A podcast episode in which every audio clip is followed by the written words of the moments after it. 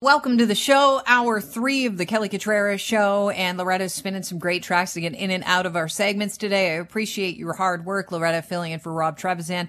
Well, he takes some time off as our technical producer. We've got Chris Christian standing by produ- producing the show and chiming in here and there, giving his two cents, although I still think you're being sucky about not supporting the Habs, Chris. I know you're a diehard Leafs fan, whatever. Uh, David Shipley joins the show right now. He's our cybersecurity expert and CEO of Beauceron Security. David, welcome to the program. Good morning. Thanks for having me. I thought we'd get you on to tackle some tech headlines and other related topics, but before we do, I know you're not uh, from Toronto, so you're probably not a Leafs fan, but are you going to ch- cheer on the Habs? They're the only Canadian team left in uh, the playoffs. Right. I'm a diehard Leafs fan. I'd rather see the Bruins win at this point. Oh, you are a diehard Leaf fan. I did not anticipate that you being out on the right coast of the uh, country. I have a loyal family of Habs, uh, not Habs fans, of uh, Leafs fans for 40 years. I have one brother who's a Habs fan who I don't talk to. All right. Well, obviously, we're going to get into some uh, some deep family wounds, so I don't want to open any of those up. Let's talk about something you tweeted out yesterday that um, I, I, thought was interesting, and I would love you to elaborate on this. You said Apple just dropped a cruise missile on Facebook and Google's plans to deal with the loss of app tracking and third party cookies. Can you elaborate on what you mean? Absolutely. So, as part of their uh, Worldwide Developers Conference, which is sort of the big kickoff for all of their big software updates and code updates, Apple unveiled a series of really interesting privacy announcements one of the ones was really interesting was something they call uh, Internet Privacy Relay. And it's kind of like a virtual private network, but even better because it splits the traffic up in such a way that even Apple won't be able to tell what sites you're visiting. And if you visit a website, normally um, it'd be able to sort of trace you at least down to maybe the city or neighborhood by the IP address that you're displaying. And they could potentially track that IP address, which is sort of like your home address on the internet, and it doesn't get rotated that much by your carriers, they can build a profile around you. Now Apple is going to obscure that with a whole series of IPs that it controls, and it'll be rotated around a whole bunch of different users.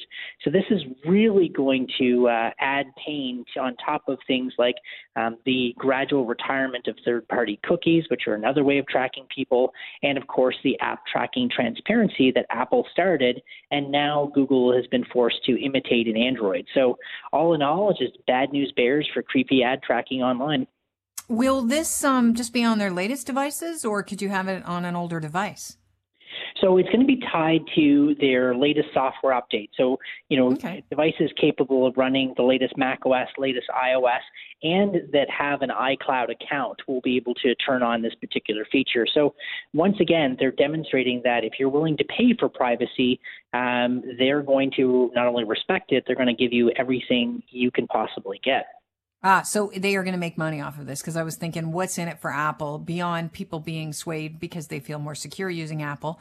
Because they're not being tracked to the same degree, you have to pay them to use cloud services. Exactly. So you know they're, and in fact, even even their whole business model, Apple phones cost more than the comparable Android devices. Why? Because you pay the privacy premium, um, and there's there. What the downside of this is, as much as I'm excited about the potential for this technology to help protect people's privacy, is it is highlighting a, a new digital divide, a new digital divide between those who can afford privacy and those who can't, and mm. that's a, a topic that you know, again, you know, we're waiting for Parliament to take action and, and actually pass modernized privacy laws. Right now, China has more privacy laws for its citizens than Canada does.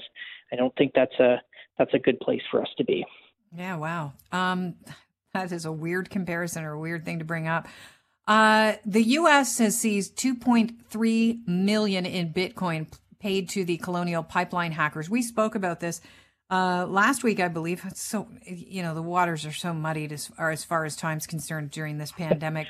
But when last we spoke, I asked about you know the problem with paying um, hackers, and does that encourage other you know hackers and to put malware on computers um, and attack you know other big corporations?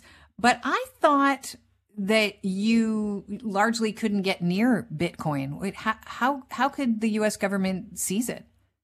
So the looks like, from based on the announcement and based on what experts have said, that the group who executed this attack were relative amateurs, and so they made a lot of basic mistakes in sort of how they further laundered the cryptocurrency, and the speed at which the attack was reported um, to U.S. authorities enabled them to seize the Bitcoin wallet on an exchange, and, and a cryptocurrency exchange is where you take these digital dollars and convert them into real currencies. And so the speed at which the government was able to do it enabled them to uh, to shut this particular attack. But this is a uh, a very very rare win in the ransomware world to see money come back to uh, to a company. Okay, so they they got it in the transfer. So let's say uh, criminals are robbing a bank, they're leaving, they get apprehended on the way to their hideout by the cops. That's basically what happened when the money was being transferred via Bitcoin.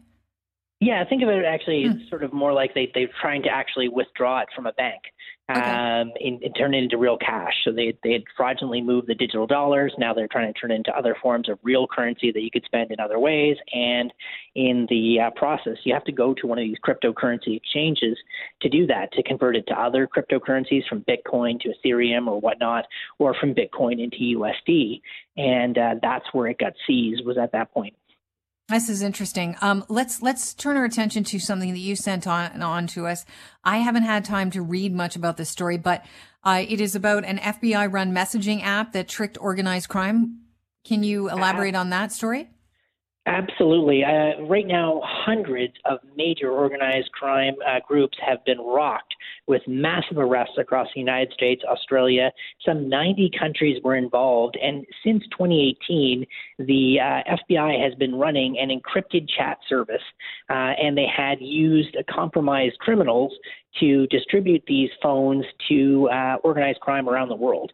And they were just talking in plain language, no codes, uh, in real time. All of the crimes, we're talking massive cocaine shipments, we're talking uh, assassination attempts, all kinds of things. And they were literally, every time they were chatting, a copy of that message was going to the FBI. Uh, it is the single greatest coup in terms of criminal intelligence gathering that I can ever think of. And uh, it has been a, uh, a massive wake up call for the criminal world that they got hacked by the cops, which is wow. uh, a rare win for us these days. So, did this involve getting the hardware out there first in order to ilf- infiltrate, sort of like bugging? Well, exactly like bugging, but so they, they basically had specialized phones and specialized software and infrastructure. Think Facebook Messenger, but for crooks. Mm-hmm. Uh, that you know was promised to be super secure and uh, foolproof from the police, but it was actually being run by the police and they ran it for a couple of years, uh, intervening where it made sense. And this comes in the heels of a couple of other uh, examples. This actually a couple of years ago here in Canada, we saw the RCMP do the same thing in a uh, in a New Brunswick case where they had given compromised phones out to a uh, a local drug and, and organized crime group, and it busted in the same way. Um, but that was a fraction of the scale that we've seen uh, unveiled by the FBI this week. Wow, that's really interesting. Today, social media and news sites, including CNN and New York Times, were hit by an outage. Was there anything nefarious going on? What's uh, what's the lowdown on this story? So, in order to improve the performance of these global sites to people no matter where they are, they, they use what's known as a content delivery network or CDN. And think about that as sort of like putting this close the store as close to the customer as possible. So, these are copies of the core website, and they can cut down your web surfing time by like a couple of seconds, which can be a lot these days. Uh, what happened is they relied on an infrastructure provider called Fastly. Fastly had some kind of what's likely a configuration error, and it brought down big swaths of the internet. What what's interesting about this is, you know, we often think about the internet as a decentralized network, but really there's a handful of companies now, Amazon, Fastly, um, Cloudflare, that if you kick one of these companies over, or if they literally typo something in a code update, they can bring down the internet for an hour or two, uh, or even longer, um, which is really interesting from a you know, how resilient is this thing we depend on these days? Wow, that is interesting. Um, so, is there any way to to correct uh, or prevent things like this from happening in the future? No, I mean the interesting thing is, you know, the it's the, the constant challenge between performance. Um, so we wanted things to be as fast and quick, and our streaming to be uh, uh, snappy as possible, uh, and decentralization, which would be you know redundancy and having these things.